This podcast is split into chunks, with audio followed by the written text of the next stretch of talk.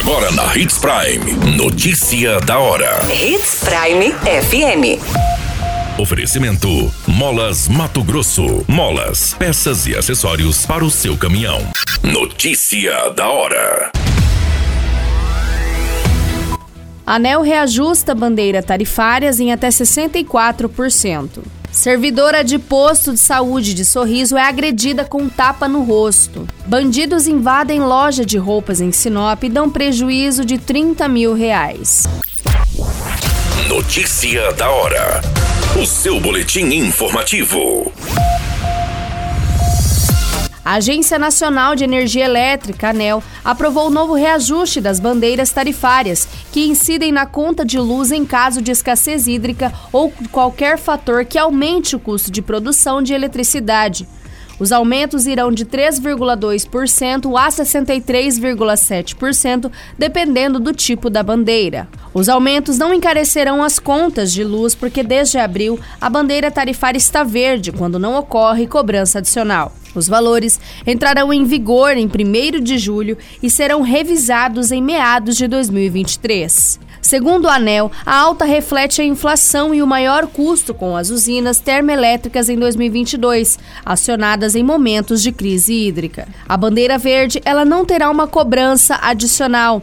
A bandeira amarela terá mais 59,5%, de R$ 18,74 para R$ 29,89 por megawatt-hora. A bandeira vermelha patamar 1 terá um aumento de 63,7%, onde irá acrescentar em R$ 39,71 para R$ 65,00 por megawatt-hora. A bandeira vermelha patamar 2 terá um acréscimo de 3,2%, aonde ocorrerá o acréscimo de R$ 94,92 para R$ 97,95 por megawatt-hora. Desde 16 de abril, vigora no Brasil a bandeira verde, quando foi antecipado o fim da bandeira de escassez hídrica.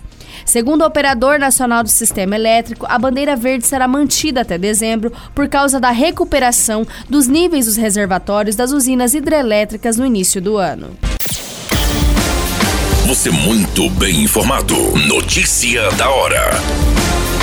Na Hits Prime FM. Uma enfermeira que atua no posto de saúde da família do bairro São Domingos, do município de Sorriso, denunciou uma mulher de 55 anos por agressão. Ela disse que levou um tapa no rosto enquanto trabalhava. A vítima acionou a polícia militar e disse que a usuária do Sistema Único de Saúde costuma ir às unidades de saúde com comportamento alterado, com agressões e xingamentos aos que trabalham no local. Ainda segundo a enfermeira, após a agressão, a acusada fugiu tomando rumo ignorado e o nome da suspeita foi repassado à polícia que agora investiga este caso. Notícia da hora.